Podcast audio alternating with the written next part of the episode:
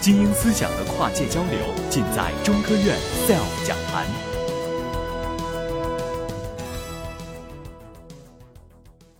大家好，我是袁春楠，我现在是一名整理师。那今天呢，为大家分享的主题是整理的艺术。特别想为大家分享的是，在过去的五年当中，我在整理有形的物品和无形的人生当中都做了些什么。我是怎么把自己的人生一步一步整理好的？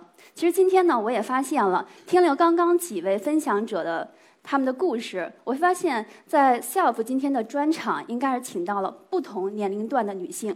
我应该代表的是八零后，三十岁左右的女性。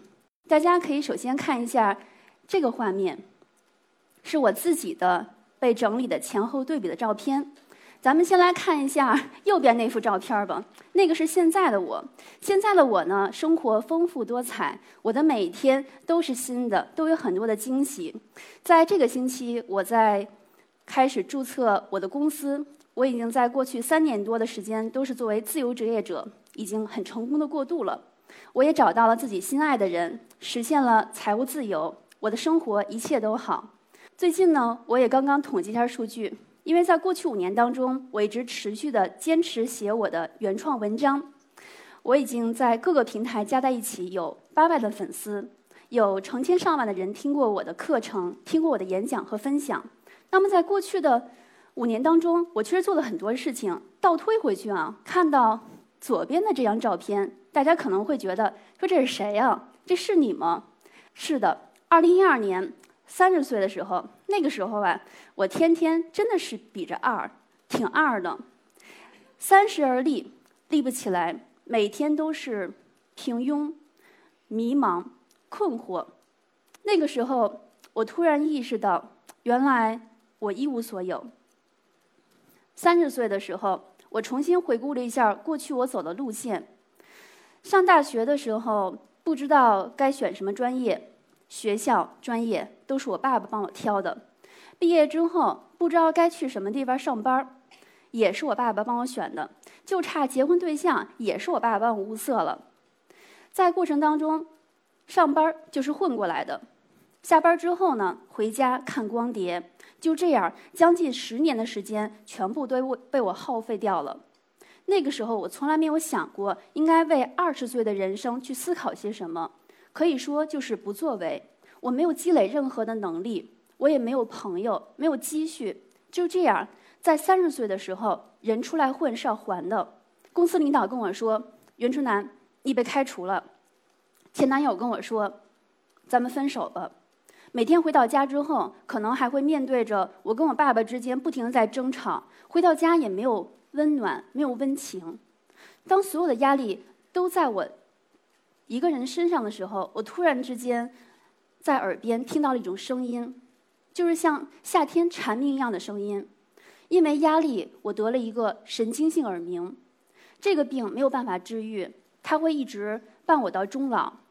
就这样，有一天深夜，我搬着所有的这些痛苦，问了自己一个问题：我说，现在在你面前有两条路，一条就是复制过去，一直碌碌无为。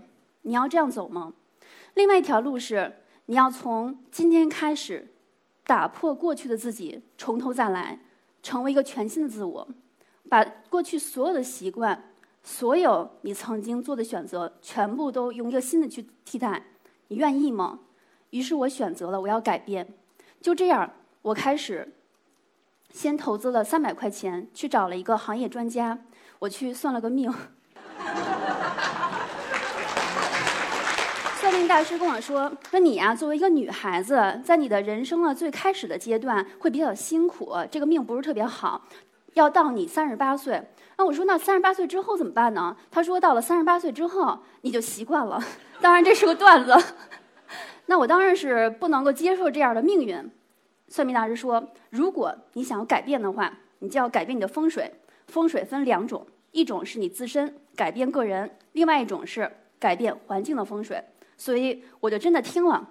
回家之后，我用一个全新的视野去看我的房间，我突然意识到，哎呀，原来我住在了一个垃圾屋，到处都是大纸箱子，还有一些塑料袋儿，很多的杂物。因为压力大了，你就会买买买。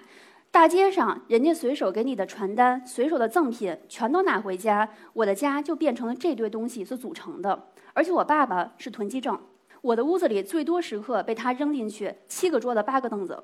所以在整理的第一天，我就下定决心，一定要把他的那些扔在我屋子里让我觉得很有挤压感的那些家具先扔掉一些，趁他不备。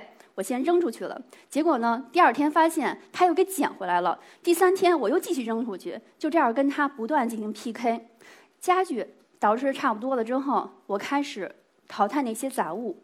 没整理出来一批杂物，我就给他们拍一张照片儿提醒我自己：今天你扔掉的垃圾，就是昨天用你的时间、用你的青春、用你的金钱所换来的。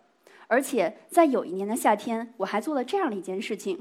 当时已经有一个博客了。博客上呢有一些粉丝，我想这是一个很好的渠道，我应该尝试一下，把我那些不舍得扔的能不能送出去。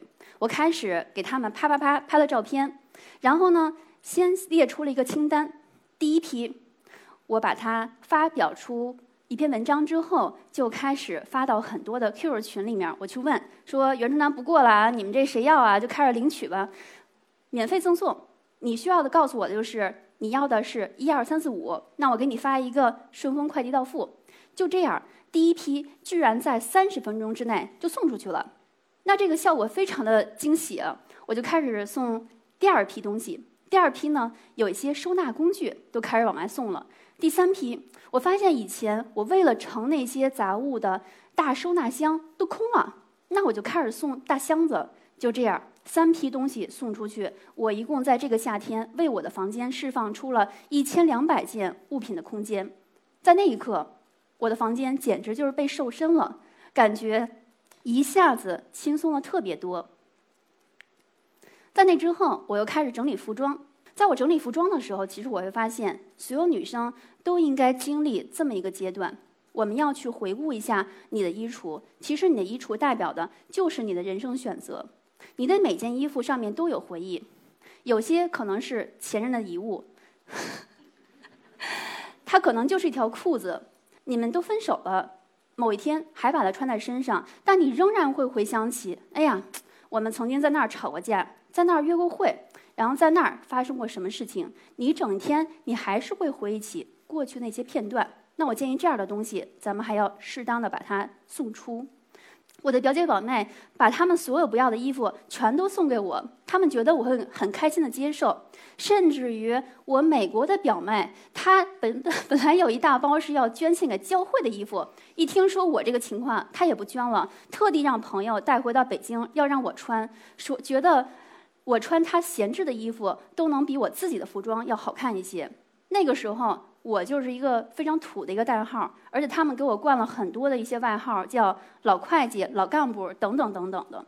我带着这样的一个回忆开始去梳理我的衣橱，我会发现原来很多东西根本就不适合我。我从来没有思考过我应该穿成什么样的形象，我应该怎么样的为自己的形象而负责。当我在整理出这套电子移除系统的时候，我发现。你可以用三部曲去完成它。第一步就是要收集那些每件衣服的图片，第二步就是要把它进行一个分类，把所有的单品把它分好类别。第三步就是把你拍好的那些单品的照片放到分类当中去。第一步，咱们拍了照片了；第二步，列好分类；第三步，把你所有的那些。单品都插入的当中，这个时候你就可以享受到你的一个衣橱系统了。当你把所有东西全部量化之后，你会发现啊，你终于知道，原来你拥有的比你想象当中要多得多。就是我当初一个特别土的人，我居然有四百多件衣服，为什么会有这么多呢？因为从高中时代的衣服都没有淘汰过，还留在衣橱里占地儿呢。有一些 x S 的衣服，我就会想。将来等我瘦了，我就可以再穿了。那一天根本没有来过。有一些 XL 的衣服，我会想等我将来怀孕了，我再穿吧。这一天也还没有来，所以就这样不断去梳理自己。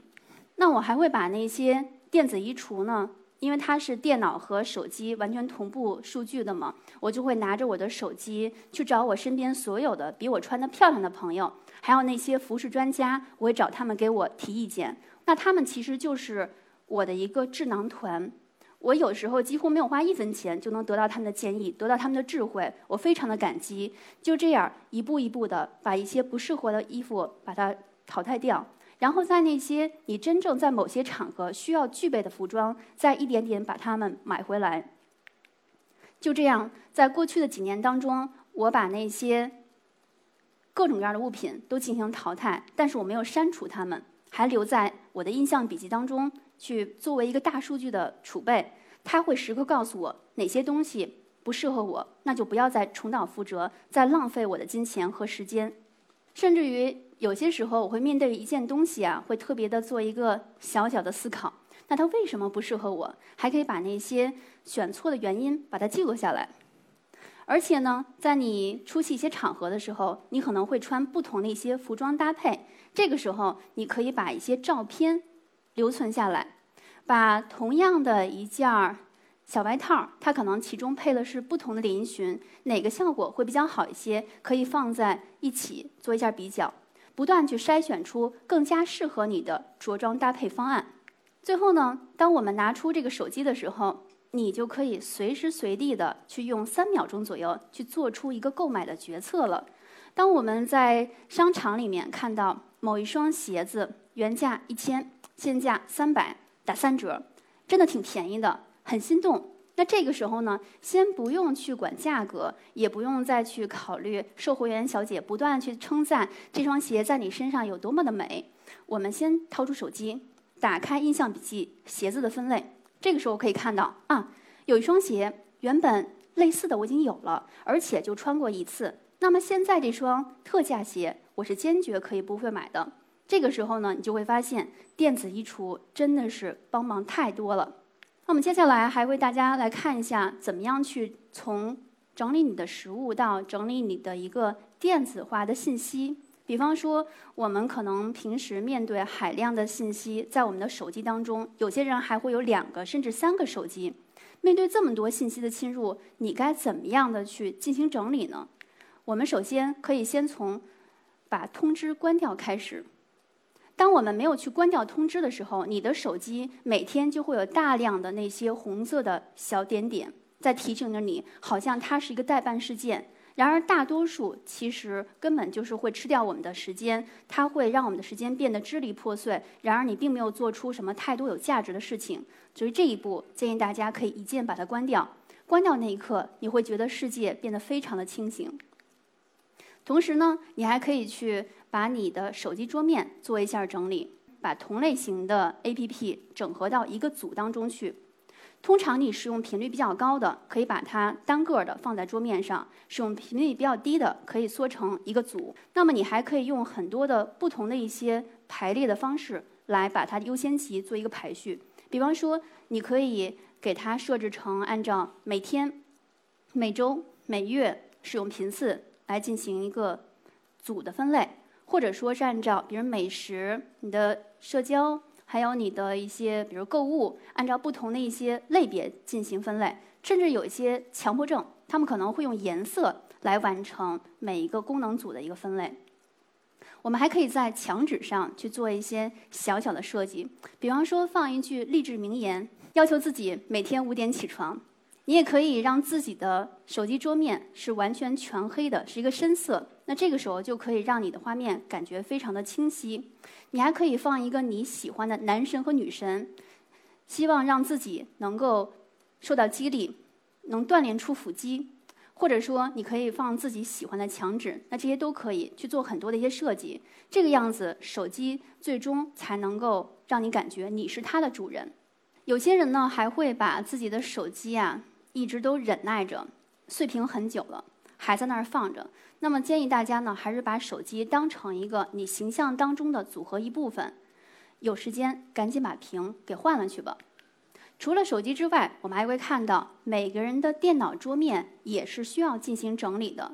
比方说这个桌面，这是一个强迫症，看了之后非常难受的。你要不然就在桌面上再放两个图标。要不然的话你就把它都清掉，是吧？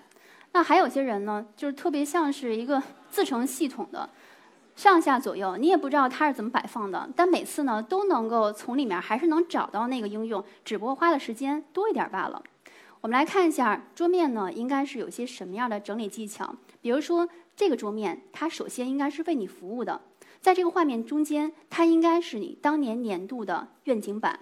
比方说，这就是一个愿景板。今年要结婚，今年要跑马拉松，今年要成为一名优秀的讲师。那么，这应该是要求你今年的每天时时刻刻的看到这个画面的时候，提醒自己：我今天有没有为我的年度目标做些什么？我有没有再往前一步走？有没有去行动？你的桌面应该是每天清空垃圾箱，能够分出来哪些是收集碎片信息的临时文件夹，而哪些是项目的有用的文件夹。好，这是一个 Windows 界面，那这个是一个 Mac 界面，其实都是相通的，因为工具它没有什么好与坏之分，主要是看你适合不适合。大道至简，这是一个学员作业。那我们看到左边这幅画面，真的是一个非常常见的一个状态。大多数人可能桌面因为没有设定任何的规则，没有想过要变成什么样子，一直以来都是在一大堆的。资料当中来回来去翻找，会浪费我们很多的时间。当你看了这个画面，你就会明白为什么曾经有这样一个数据测试。他说，上班族每年几乎要浪费一百八十个小时用于找东西，平均每天是三十分钟的时间。那这一百八十个小时大概是什么概念呢？也就是一年当中的十二分之一的工作日的时间，全都被消耗用来找各种东西了。我们可能找一个文件，找一个桌面上的某一个应用，这些都是在浪费我们的时间。如果说老板知道一年他给你十二月的工资，其中一个月是用来浪费掉、用来找东西，那他肯定会非常抓狂的。那最后呢，还想为大家分享，也就是。如何去整理我们的人生素材？在《黑天鹅》这本书当中，我看到一句话，他说：“人生是一个由少数的这种重大事件的飞跃而组合而成的。”我用了一种方法，用它来整合出了我人生中的各种大大小小的生活素材碎片。同样，就是用印象笔记。这是在有一天，我曾经啊发现衣服也整理的差不多了。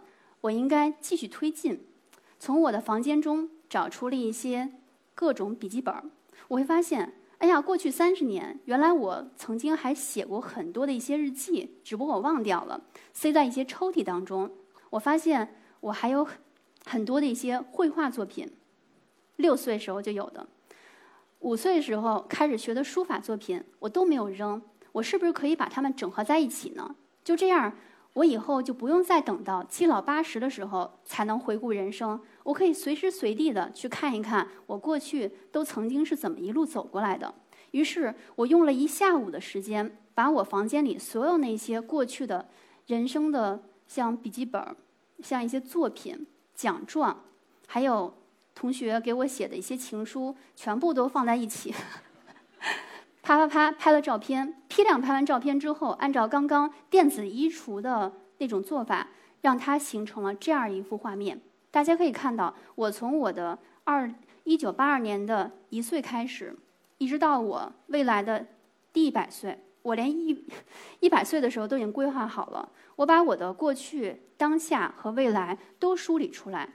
在过去，肯定是我曾经拍下来这些照片，我把它分类到里面去。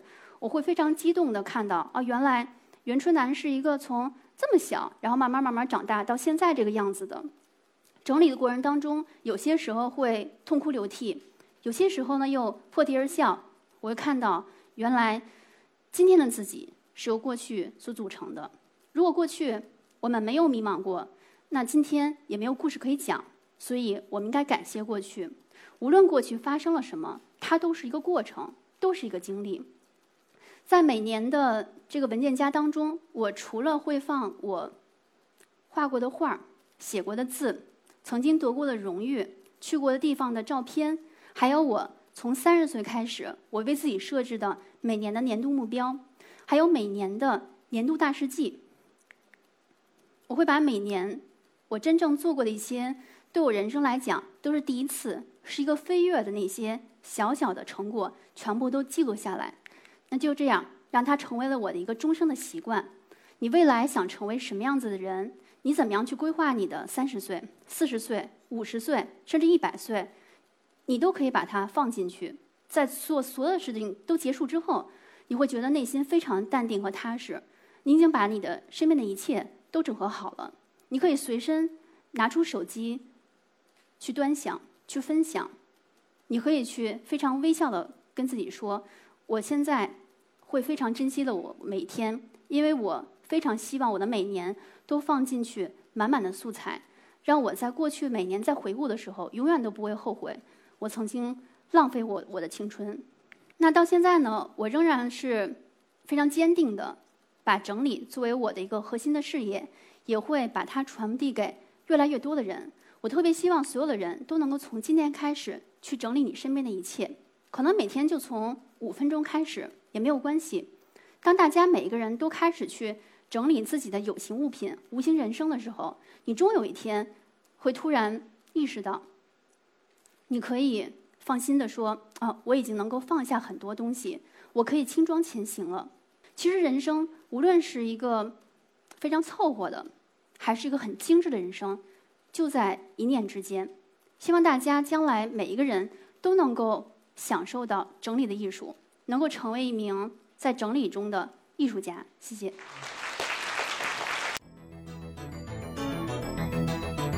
SELF 讲坛由中国科普博览出品，更多精彩内容请关注中国科普博览公众号。